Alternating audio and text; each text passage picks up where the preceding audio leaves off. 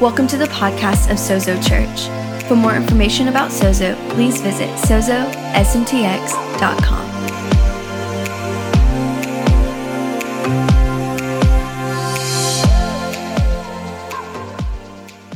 I don't know if anybody have, has noticed, but our world is a mess. Have you noticed that? That's just me. Okay. Well, our, our world is in need of King Jesus. Amen? And I think for a long time, uh, the church has waited for King Jesus to come back to finish up his work, but Jesus is actually waiting on his church to finish their work first. And, uh, and I believe this that God is raising up a people in Sozo Church, and it's not just us, but this, this is what we're called to, that would impact the whole world. And so we've been in this season we're calling relaunch, and we, we're kind of digging into what is it that God has called us to, where is He placing us, and what does it look like to bring His kingdom everywhere that we go. And so I, I want to teach you a really simple message on bringing the kingdom because I believe that God is calling us not to just be people who come to church, that, but that we are actually the, both the called out ones and the sent ones, that we're transforming culture wherever we go. Amen? Years ago, I uh, was at a barbecue restaurant in Wimberley, and I was talking actually with a handful of the law enforcement leaders in the county. Uh, we were just eating at the same place, and so we were having a conversation. And so I was standing there with these three or four guys, most of them twice, maybe three times my age at that point.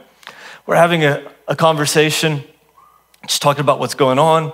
Um, and all of the sudden, from like that fold, you know that fold between like your leg and your pocket? Well, I was wearing shorts and, and I had my hand in my pocket, and then all of the sudden, something dropped out on my shoe. And I had no idea where it came from. I realized it came from that fold. And I realized this that it was pink.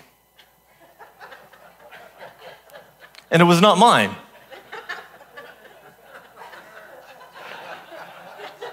And it was not a sock. It was not my sock.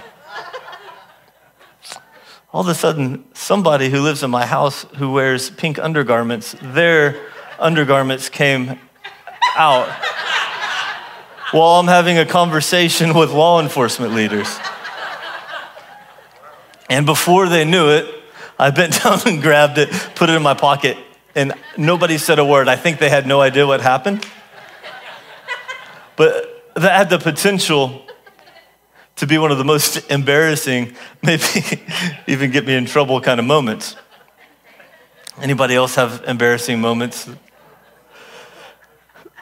The, the truth is, the, see if I can land this into a, a spiritual meaning.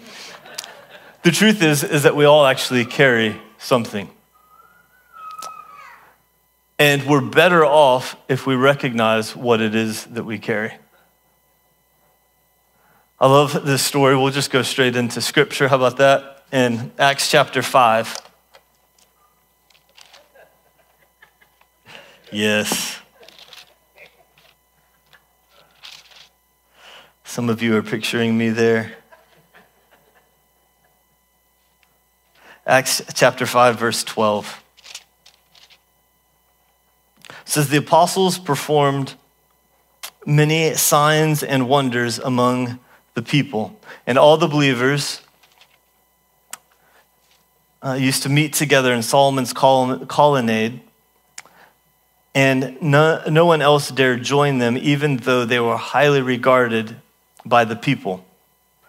Nevertheless, more and more people believed in the Lord and were added to their number. I don't understand that. Nobody joined them, but people were joining them. Here's what's going on God is actually moving in his church in such a way that people are, are in awe of what God is doing in their midst.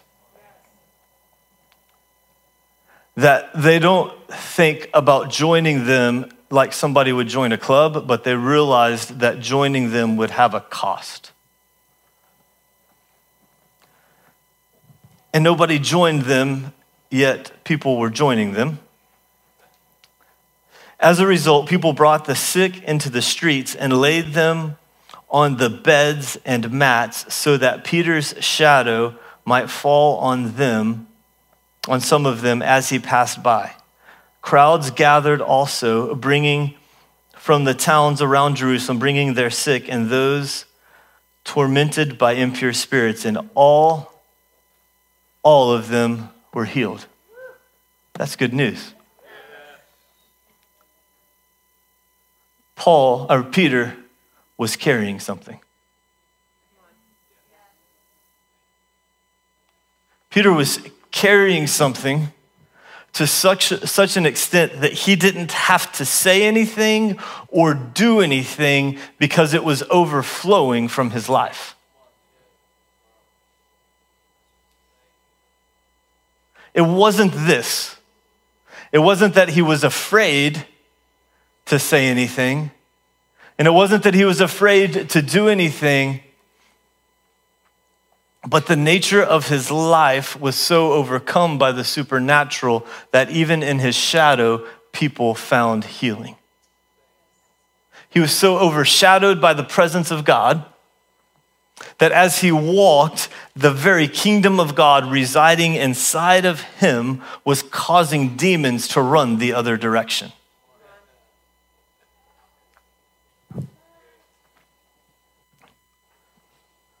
I believe this that there is one difference between me, you, and Peter. One difference. It's that he was aware of what he carried.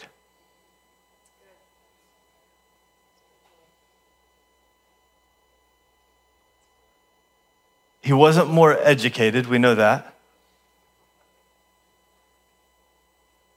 He, he didn't have a different Holy Spirit than you have.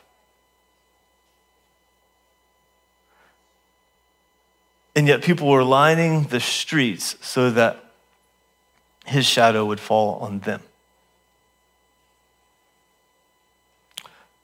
Years ago, Lauren and I were garage sale shopping. We were actually at the same time raising money. I don't know how shopping and raising money go together. But we were doing it. And we were raising money to go on a, on a mission trip to Northwest Africa to take the gospel to a place that most people hadn't had the chance to hear. And so as we're, we're shopping, Lauren finds this little treasure chest. And I think it says $15 on the little tape price tag on it. And she cracks it open and she realizes that that chest is actually full of treasure. Now, not treasure that me or probably John Berkheimer would recognize doll clothes, really, really old doll clothes hidden in this chest. And so we decide that we're going to buy this chest. We make sure that as we're leaving that the, the yard sale operators that they recognize that there's something in that chest. And Lauren, who is a master negotiator, somehow whittles the price down from $15 to about $12. So we get home and we start pulling it out, and there's like well over 100 pieces of antique doll clothes. That doesn't mean much, or didn't at that point mean much to me. But we pulled them out, we started taking pictures, we put them on eBay. We're watching 24 at the time, actually. And so we were like on the edge of our seats watching 24. And up until about the point that 24 started, the, the price was at like $75. But with about 15 minutes left, I went and looked at the computer, you know, hit refresh. All of a sudden, it's at $105. I'm like, wow, this is going somewhere. A few minutes later, I go hit refresh again. It's about $225. I'm like, oh, well, this is going somewhere. A couple minutes later, refresh. At this point, there's about five minutes left. It's at about $400. Like, holy cow. A few minutes later, deal is over $525. It's pretty good, huh? Paid for us to go, a good, good part of us going overseas. Those people at that yard sale had no idea what they had in their possession. They had something of incredible worth, incredible value that they let slip away for $12. Part of our biggest problem is that we are overly familiar with ourselves. That we know us and we think so highly and lowly of ourselves at the same time that we think that God cannot do what he was doing through Peter through us. So lowly in the way that we believe that he would not dare do that in us. It's like not even worth, worth his time, is what we think. And so highly that somehow we are so messed up that God could not possibly do that through us.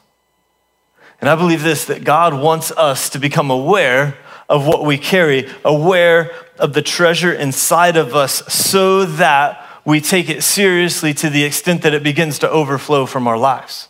That we would host the presence of God in us and with us and, and on our very lives, anointing us so that we would see transformation happen everywhere we go. I believe this for your life I believe that God has a specific assignment for you and that He wants to put His Spirit on your life for power so that when you walk into that place, maybe it's your school, maybe it's your work, maybe um, it's your neighborhood, maybe it's your family, so that His Spirit in you begins to overflow from your life.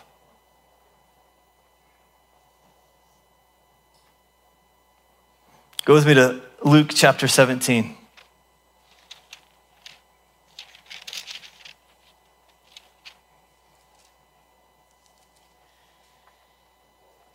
Verses 20 and 21. It says this. Once being asked by the Pharisees when the kingdom of God would come, Jesus replied, The coming of the kingdom of God is not something that can be observed nor will people say, Here it is or there it is, because the kingdom of God is in you. Do you recognize that? That the very rule and reign of God, that He has set up His king's domain in your life, that His kingdom is in you. And I think so often we think that his kingdom is coming in a way that people will see, and we think, okay, I'm gonna have to convince people that the kingdom of God is coming. But actually, we carry the kingdom of God inside of us. Do you understand that? And if we were aware of it, it would change the way that we live. I need two volunteers. Can I get two volunteers? Kenny, come on. Dustin? Okay. All right. Yeah, stand over. Eh, no, separate. Come on, social distance, all right? Okay. So here's the way that we have typically, we've been around each other a lot. You're okay. Here's the way that we typically bring the kingdom, the, the way that we typically do evangelism, okay? We do it like this. Yeah, he's about six foot tall. He's got a big beard. Some of you learned that I used to be a carny and I worked to guess your weight, but I'm not going to do that right now. Thank you. All right. So I've got this friend. He's about six foot tall. He's got a big beard. He weighs about, no, just kidding. He's got really good boots. I like those boots. He's got a good shirt jacket thing. What do you think about my friend? Feel like you know him pretty well now? I know what he's wearing. You know what he's wearing? How about this? Kenny, come on over here. I'd like for you to meet my friend Dustin. All right, you guys can sit down. Here's what we tend to do we tend to tell people about our friend Jesus. We tend to think that somehow, if I just inform people enough, that they're going to get it. Instead of introducing them to our friend Jesus. You have to understand that you're actually an ambassador of the kingdom of heaven, and the very Spirit of God lives inside of you. This is not an informational kingdom, this is a show and tell kingdom. And so often we think if I just, you know, explain it in just the right way, if I've got the most persuasive speech, or if I just be really nice and do a lot of really good things, that somehow they'll get it. But I believe this that the kingdom of God is advanced in our lives to the extent that we carry it and offer it to people. And that it comes in several ways. It comes in power, it comes in wisdom, it comes by you walking in your authority, it comes from the love overflowing from your life.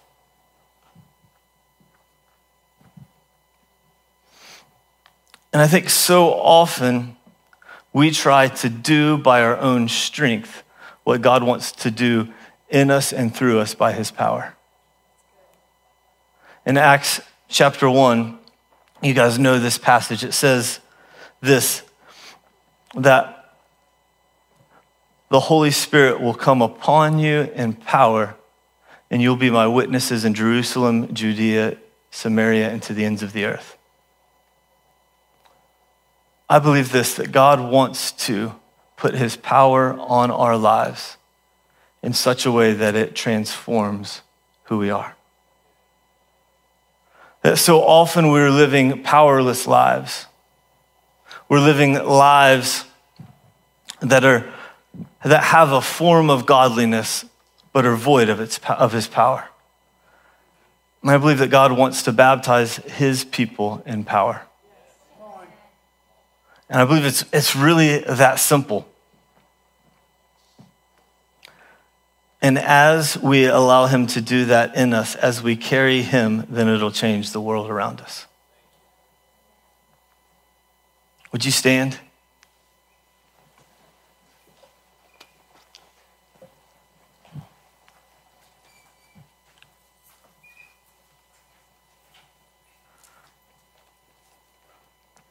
right after Jesus shared that verse in Acts chapter 1, we see that the apostles did something pretty simple and yet profoundly powerful. They got together in an upper room, about 120 of them, and they began to pray. And God poured out his spirit. And he's been pouring out his spirit ever since. And a lot of times when we think about God pouring out his spirit, we think about that one time that one thing happened to us. But as we read in the book of Acts, he, it's not that he just poured out his spirit once, but he poured it out again. And he loves to pour it out. And the way that you know that you're full is that you're overflowing. And I believe that God wants to pour out his spirit on us in a way that we overflow. It's really that simple. The world needs to experience the transforming power of God. And it's his power in us that transforms us, that changes the way that we look, the way that we live. I love the, the term baptism what we're really talking about is being baptized in the Spirit. The word baptism is actually just a, it's not a religious term, not a spiritual term, it's a cloth dyer's term. They would take cloth of one color, they would dip it in the dye so that it would become saturated to the extent that every fiber of that fabric was transformed in its appearance. I believe that's what God wants to do in us. So here's what I want us to do. We're going to end um, slightly differently. In a few minutes, we'll have time actually for people to receive prayer. But I, I want us to call out to God for more of His Spirit. Are you up for that? So let's just wait on the Lord. I believe that He has more for us. What if tonight God wanted to do more in you than He's ever done before, than you've ever experienced before?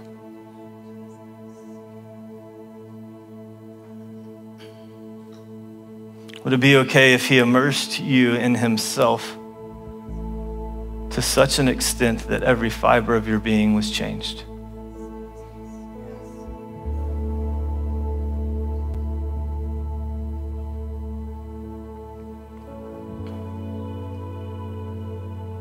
Just begin to pray, just inviting God, God, we want you. If you're at home, you can just jump right in with us. God's not bound by location. God, we just want you. Pour out your spirit on us. More of you. Baptize us in you. Lord, in this day, your church needs your power.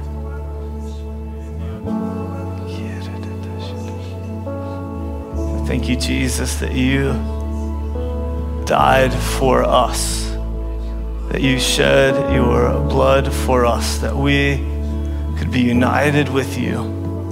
So clean, so pure, so spotless, that we could become houses for your presence.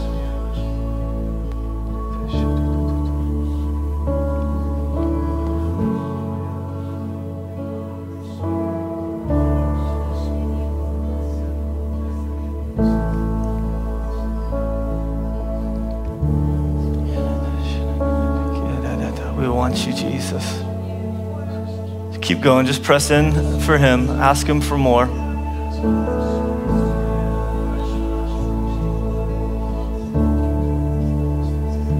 We want more of you, God. Thank you for your love for us. In this hour, your church needs your power.